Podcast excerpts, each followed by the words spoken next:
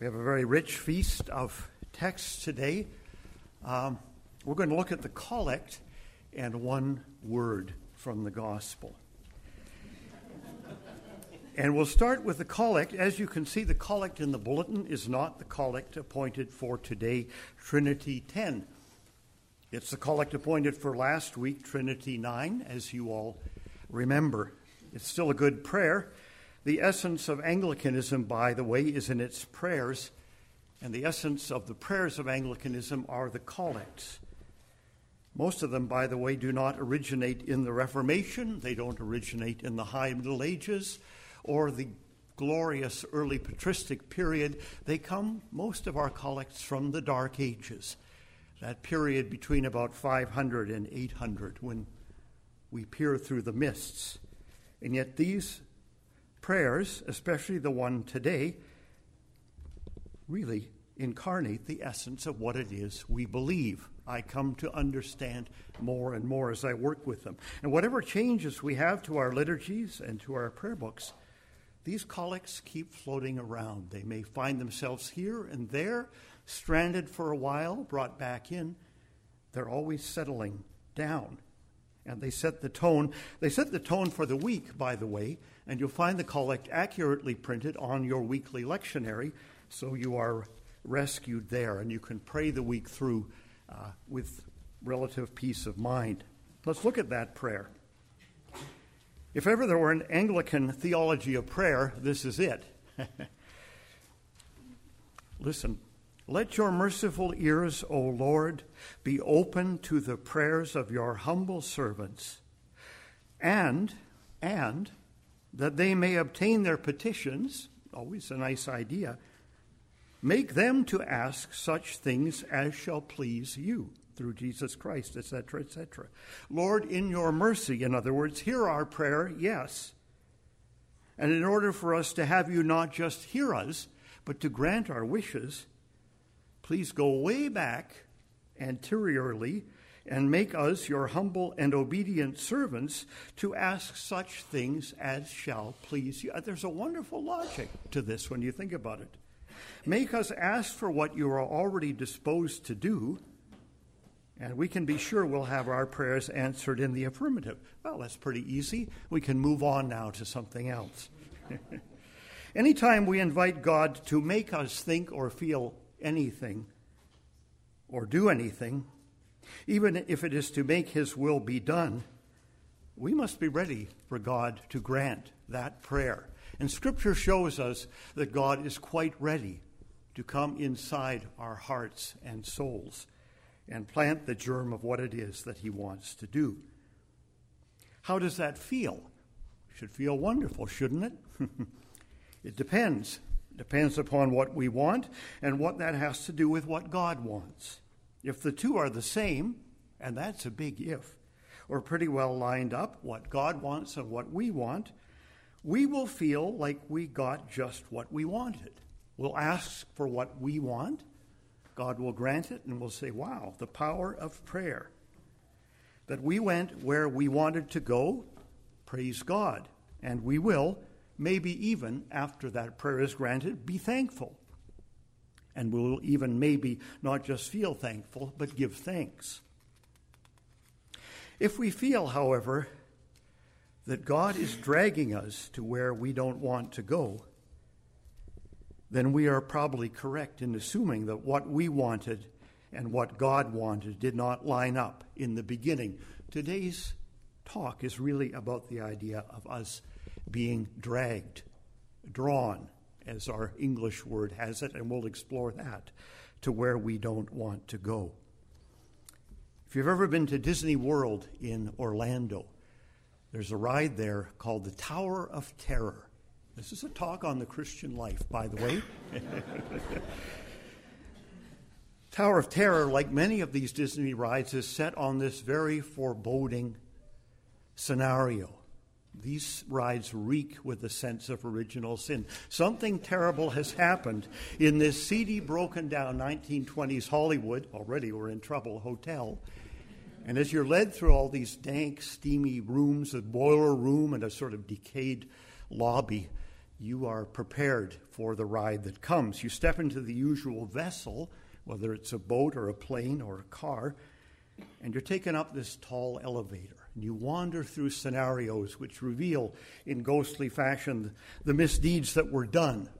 Now, I would be remiss in giving away the climax of the ride, but anyone who approaches the Tower of Terror from the outside hears through the open windows at the top the screams of those who are temporarily imprisoned within. That's the people riding the ride ahead of them. Because what happens to your little vessel as it glides through these gleaming mirrors is it comes into a freight elevator. The door is shut. It's dank, it's steamy, it's dark, and the elevator plummets to the bottom of the building.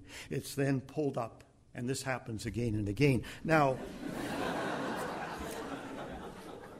I remember my son Eric saying to me as we went down the third time, Daddy, I don't like this ride. and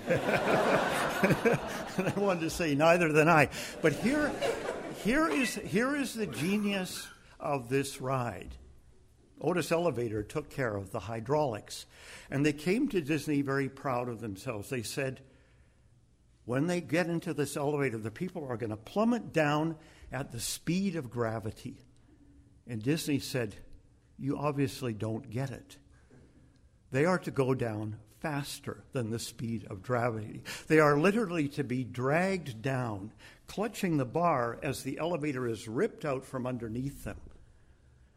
To be dragged down to the center of the earth at the speed faster than gravity is an experience I promise you none of us shall ever have. I pray outside the Tower of Terror and outside of the Christian life. Aren't you so glad you came here today? now, this is where it gets to the Christian life. As terrifying as that ride is, how many people are out there waiting to line up and go through the whole thing over again? It's also about as exhilarating as anything you get this side of Six Flags. Ponder these things. The Christian life promises you exhilaration, but it's an exhilaration just tweaked this side of utter fear, terror. So, yes, let this weave its way through our talk. If God where, got us where He wanted, whether that was what we intended or not, we have reason to feel thankful. If we got God to where we wanted, whether or not God intended any such thing, then I would suggest whether we feel thankful or not, our troubles are only beginning. And we often look at prayer in those terms. We either get God to do what we want, or He already has us in His path. But the concept of God pulling us toward what He wants for us, even in spite of ourselves, which I'll suggest is fundamental to the Christian life is a difficult one to open. The concept of being dragged around by God, however, is introduced by our gospel text today. Although translated as draw, the Greek word, elko, used in this passage, no one can come to me unless the Father who sent me draws him, has a much more restricted semantic domain than our English word of draw. The word elko literally means to drag, thus Louw and Nida to pull or drag requiring force because of the inertia of the object being dragged. Elko, to drag or pull by force, often implying resistance. Although our English word draw is drawn from the same Germanic root, tragen, the semantic domain of draw has expanded considerably into softer and more gentle territory. Yes, draw meant drag, once. It still does if we use it that way, along with the 18 other meanings that the Oxford English Dictionary. But we speak of drawing people together, drawing people in. We draw inspiration from something, we draw on our experience. And there are connotations, gentle connotations of invitation and persuasion, which are simply not there in the word elko. It's not to say that they're not there in Jesus or what he says, but they are not there in today's text. So, no one can come to me unless the Father who sent me drags him. We're happy with that? Yes? It is a case, like many others, where a whole theology has been predicated, however, upon a misunderstanding. I speak rather strongly. I am not saying that Jesus or his Father does not prevail upon our goodwill and our freedom of choice in the most suggestive and provocative manner. He indeed truly does. But we do not see that side of him here, interestingly, and that's all I wish to address. This distinction was pointed out by R.C. Sproul or at a conversation at a Christian college not far from here. The word elko is used to describe drawing from a water, water from the well, and his interlocutors, taking issue with his very strong view of God's sovereignty, said, Well, Dr. Sproul, you do not drag water from a well, do you? To which R.C. replied in, in his inimitable way, No, but you don't stand at the top of the well calling, Here, water, water, here, water, water. if you came on a bus, it will wait. Anyone who has dragged a two gallon bucket of water up a 30 foot shaft, by the way, hand over hand, will understand exactly what the word means in whatever language. English semantic domains regardless, the speech is here about energy expanded upon dead weight, inertia, resistance. The resistance of someone falling down that shaft, being suspended like Absalom between heaven and earth and wondering what on earth God has in mind. Thus, God drags us to Himself initially, whatever our response. And thus, He drags us to Himself continually, I suggest, whatever our response. Now, let me clarify. We're invited to commit ourselves to the Lord. And at that point, the world takes on a whole new meaning. And our relationship is cemented. And I have no doubt about that and no idea, again, how God's freedom and his sovereignty work together in that. But if we think, because we've said, I have decided to follow Jesus, that we're out of the woods, God has another surprise for us. And the good news is that whatever God has in mind for us is invariably better, a thousand times better, than what we had wanted for ourselves. This is the joy in the sermon I'm trying to proclaim here. This is the sweetness, the peace, the mellowness of heart. What God has in mind for us is always for His glory and for our good. Let's return to the texts. I have said that the theme for today is also one of thanksgiving. Well, I didn't say that, but I'm saying that right now. Good grief, you say. Indeed, grief and grieving, which are the subject of the texts we heard, the Old Testament and the Psalm. We heard one of the truly penitential Psalms are all about loss. And yet, thanksgiving, which is what is the meaning of our word for the Eucharist, which is the subject of the whole text in which Jesus offers himself as bread of life, is very much something that we discover too elusively in our life. God invites us to a place of mellowness in heart, a place in which we can give thanks, but He often has to pull us there against our resistance. We have to let go of what we're hanging on to we have to let go of what we thought we were, what we think we are, and where we think we're going. And that's a big challenge. Not too big for God, and that's good news. This is what I love so much about grief, and I'll put it that way with utter sincerity. Because when we grieve, we are malleable. We're soft once again. Ask a pastor what he'd rather take, a funeral or a wedding. You don't have to ask about what the answer is. Even though there may be rancor between members of a family, a funeral is usually a time in which people genuinely are drawn together by grief into some kind of unity. The realization of what they have lost is so immense that all of us are placed back into God's hands. You get people together for a wedding, God forgive me, Weddings are wonderful things, but they're usually off the chart in terms of contention strife, struggles, and battles. Why? There's so much to look forward to. And people are so determined that they're going to grab onto everything that they can get of what is there and put it all into this first wonderful day of their life together. It's a beautiful thing. It doesn't always find us at our best. That's fine.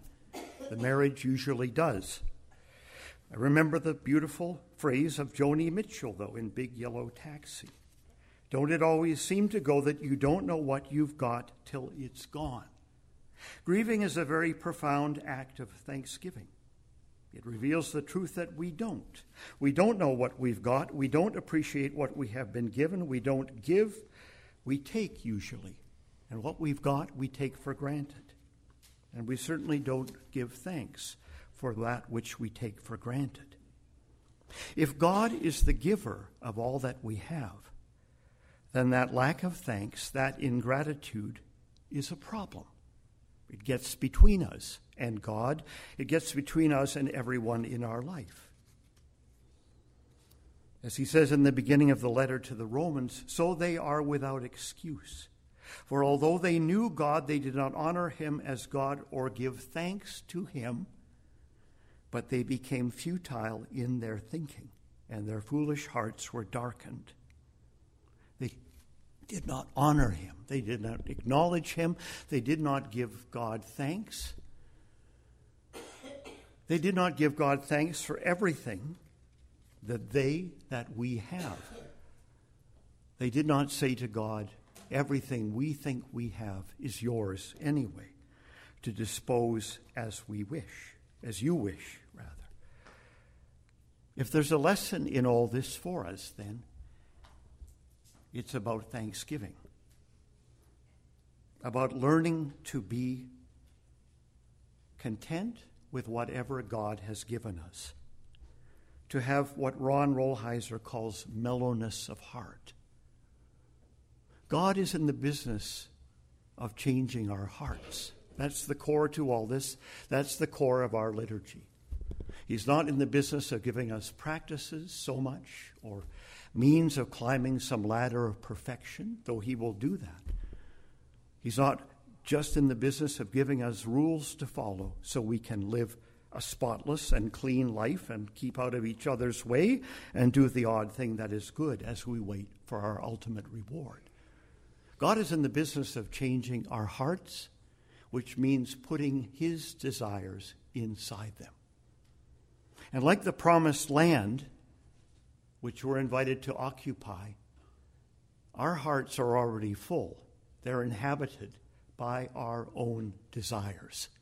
And in order to even dream of allowing God's desires to be planted in our hearts, we have to actively help Him in mortifying, extricating, putting to death, if you like, a lot of the desires that we already have, because they're not of Him, they're of us.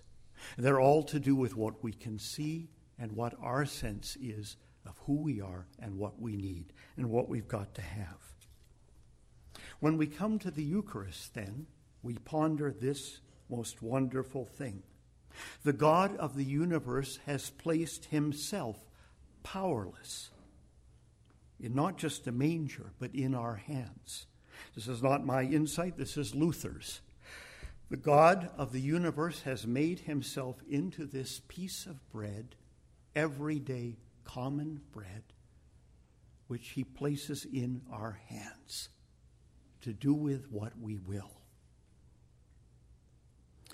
We may want to live this, to lift up this bread of life, put it in some kind of beautiful gilded monstrance, worship it, bow to it, adore it, and venerate it. That is well and good. But God in Christ is not inviting us to ascend some ladder into heaven, there to sit with Him ensconced, not yet, at any rate. God in Christ is inviting us not just to follow His example, but to invite Him into our hearts so that He may live His life through us. And we may live our life for this world as we pour it out as He did. So think on the word Elko. Think of God's grace. Think of God's wonderful impatience that He will not settle for second best. Give thanks for God's determination that He will not let us draw the boundaries over which we will not cross further and further into His service. Thank you that if we pray and ask Him to give us the desires of His heart, as we have just done, that He will honor us by making that prayer come true. Amen.